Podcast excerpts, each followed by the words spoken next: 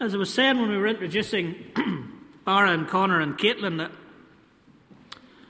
um, it seems a good time to be welcoming um, our teens to their first communion. It's a new year, and uh, I left New Year's Day to, to Paul, so this is my first Sunday here at the front, and um, we've just had the Nativity, which was taken away slightly earlier for the Alexander uh, wedding, the McQueen wedding, I suppose Ross would like to say, but we're in Fitzroy, so the Alexander wedding seems the right way to put it. When Jane and Ross get married just after Christmas, so I always, I like to have, I would like to have the cross and the nativity up all year because they're very important things, I think. But there's the seasons, and the cross will come back for Advent, and we'll bring the nativity back next year. But there's something about that nativity that is about newness. God born as a baby. And then there's something about New Year, which is about newness. And then this reading from the lectionary this morning is about Jesus' baptism. And there's something in that about newness, newness of life. And then there's bringing uh, Caitlin and Barrett and Connor into full membership and to this table for the first time. And so that's been running all around my head, and I'm thinking, I suppose, especially about Barra and Caitlin and Connor, but to be honest with you, I said to them upstairs earlier, I'll pretend I'm speaking to them, but really it's for all the rest of you. Ross and Jane's wedding was a particularly joyous one. Um, Ross and Jane got engaged in Uganda when Ross was working and doing a placement out there looking at the water projects of Fields of Life. And I said at the wedding, I said, you know, when, when a, a, a, daughter of Fitzroy brings a guy to church, Janice particularly is on the. I mean, I'm the theological correspondent. You might not think that, but I am. And Janice is the romantic correspondent. So she's asking me, Who is he? Is he good enough? All that kind of stuff. Be careful, girls. Be careful. And so Ross appeared. Well, is he good enough? So I thought, well, I know that McQueen thing. I know who they are. And yeah, her, her uh, his mother was at CISM with me, Portrush CISM, so that seems all right. And he went to Ballymena Academy, and there's nothing but good comes out of Ballymena Academy. And his fa- grandfather gave me my first pair of glasses because he was the optician in Ballymena. He seems all right. And then we got the amazing opportunity that when we landed in Uganda last summer, that it was Ross's last day in Uganda, and we had a whole morning with him. He thought it was getting to know us, but Janice was actually interviewing him.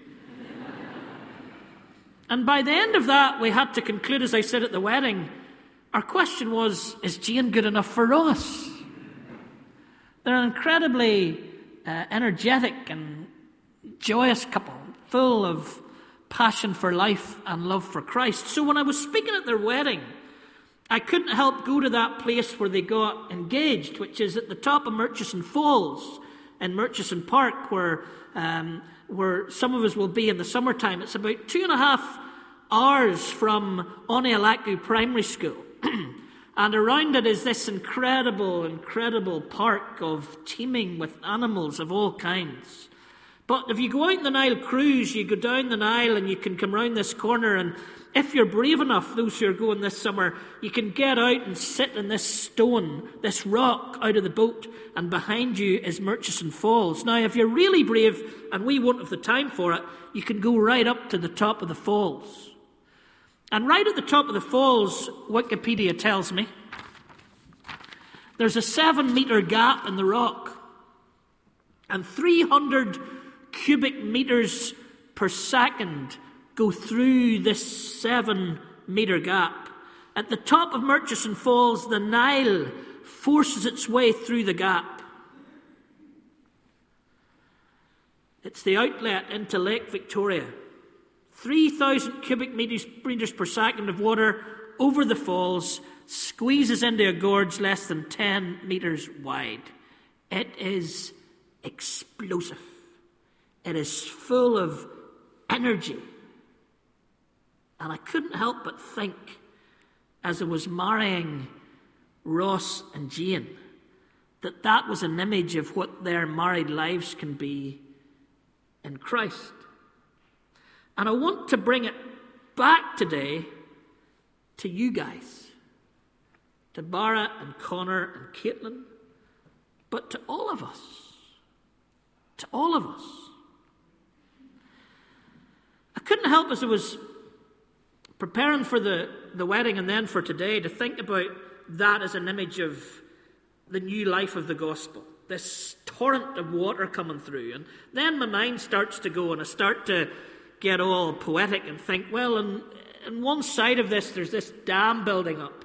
And as the dam builds up, you get this kind of shuch, we would call it in Ballymena. It's a big shuch, but it's a shuch. Don't ask me to spell shuch.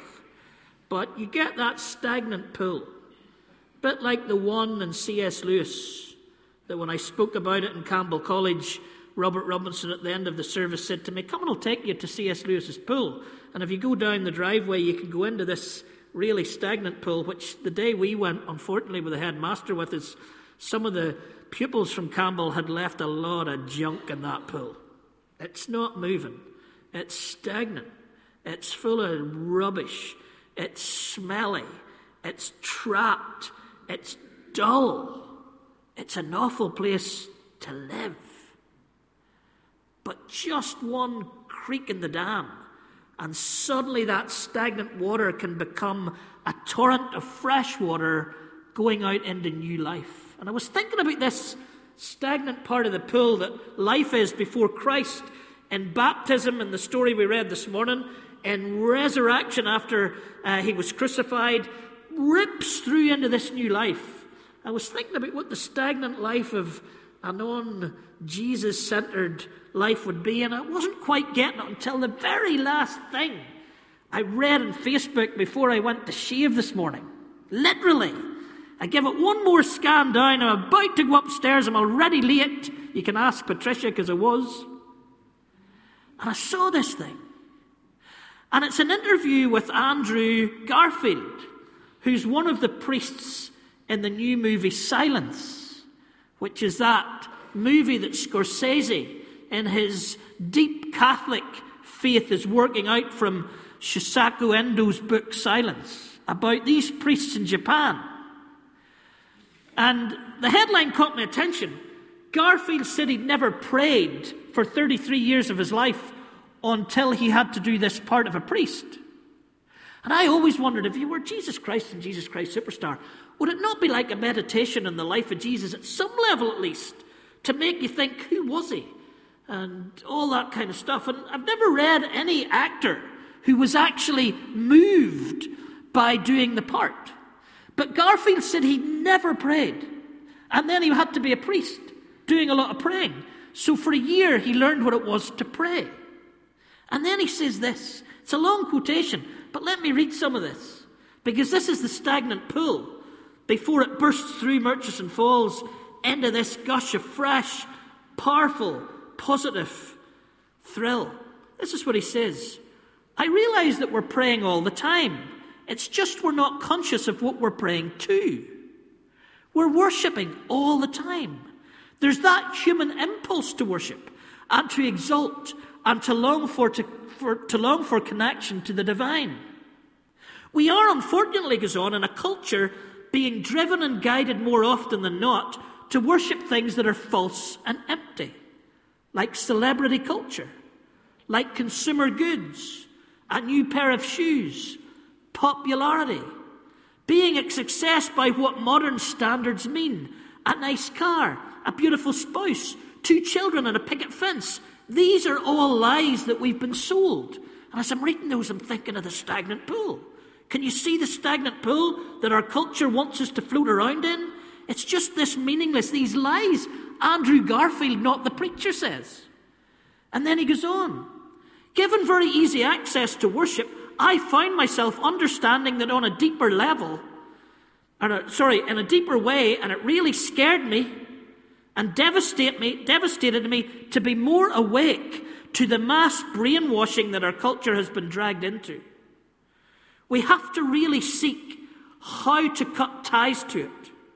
We have to really do our own work to do that and help each other through that. Anyway, I had a year of exploring, I suppose, the idea of worship. This idea of what it is that we are truly longing for, and how do we actually go to the places that can feed us with that longing. It's certainly not McDonald's. It's certainly not the consumer culture we're in. It's something invisible and mysterious. And we get glimpses of eternity every day, whether we're looking up from our iPhones to notice. Wow, but that quote just really grabbed my attention. Everything, I guess, a preacher would want to say to three teenagers coming for the first time to the Lord's table, but would want to say to the congregation and actually would want to say to himself. There's a stagnant pool that masquerades as the things that we think will give us meaning and things that we should worship and things we should go after and things that we should be almost praying to. But Garfield has seen the emptiness in that.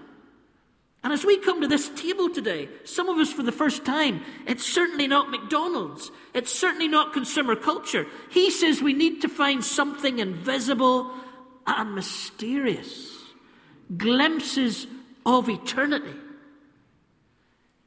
Caitlin, Connor, Barra, Fitzroy, Fitzroy's minister. This is what we long that Fitzroy would be in a Sunday morning. That it would be this bursting through, not stagnant, but bursting through like Murchison Falls with power and freshness and a meaning that is going to give us a deep down sense of purpose. The reading this morning tells us that Jesus committed. His baptism, there was no need to cleanse him of sin because he had no sin. It was far more a commitment to what 30 years of his life had been leading to. And it's his commitment, and then it's the Spirit descending to equip him to do what he's committed to. Barra, Caitlin, Connor, Fitzroy in a new year. Will we commit to bursting through rather than being stuck in the cultural stagnant pool? To be Jesus like, to have Jesus as a centre as we were reading about earlier, our source, our vision. New communicants, what do I want for you? Well, I want you to take the darkness and bring and pour and shine light into it. I want you to find the unjust ways of the world and live differently. I want you to be the changes that Jesus wants to see in the world. I want you to live a life of truth and grace that will make you different from those around you, but not a different that repels those around you, but a different that draws them to the Jesus that you're following. I want you to come to this table month after month, not as some boring ritual that you have to do, but as a life giving mystery of God, nourishing you to live a life of revolution in your generation.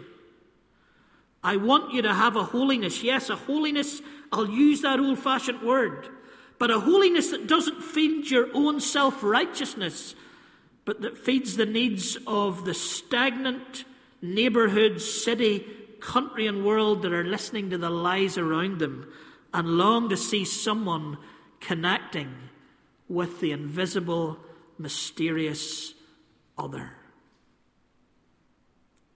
Let me finish with a quote from La La Land. I'm quoting two movies this morning. I haven't been to a movie for a long time. I don't do movies. I can't even find movies in the plane that I like anymore. I'm so 55. But there was a snippet, a trailer of La La Land, one of the hits of the Christmas cinema season, apparently. And the guy says this This is the dream. Therefore, you've got to give it everything that you've got. This is the dream. Therefore, you've got to give it everything you've got. Andrew Garfield is saying to us that we can float around in the stagnant, empty nothingness of the culture around us. Or Stockman saying we can be like that water in Murchison Falls, powerfully transformative.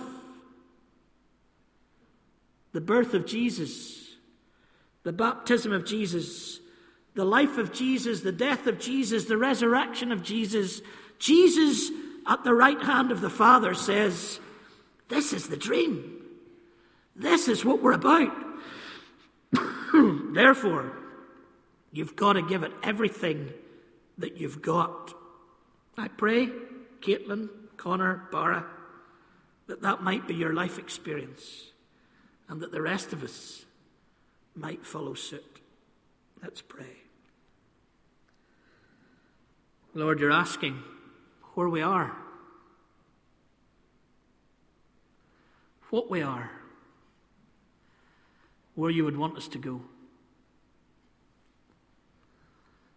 Carry these images of the culture and of the new life of baptized, crucified, resurrected Jesus home with us, that we might see the dream and give it everything we've got.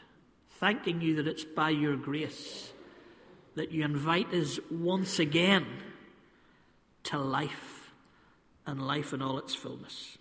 In Jesus' name, Amen.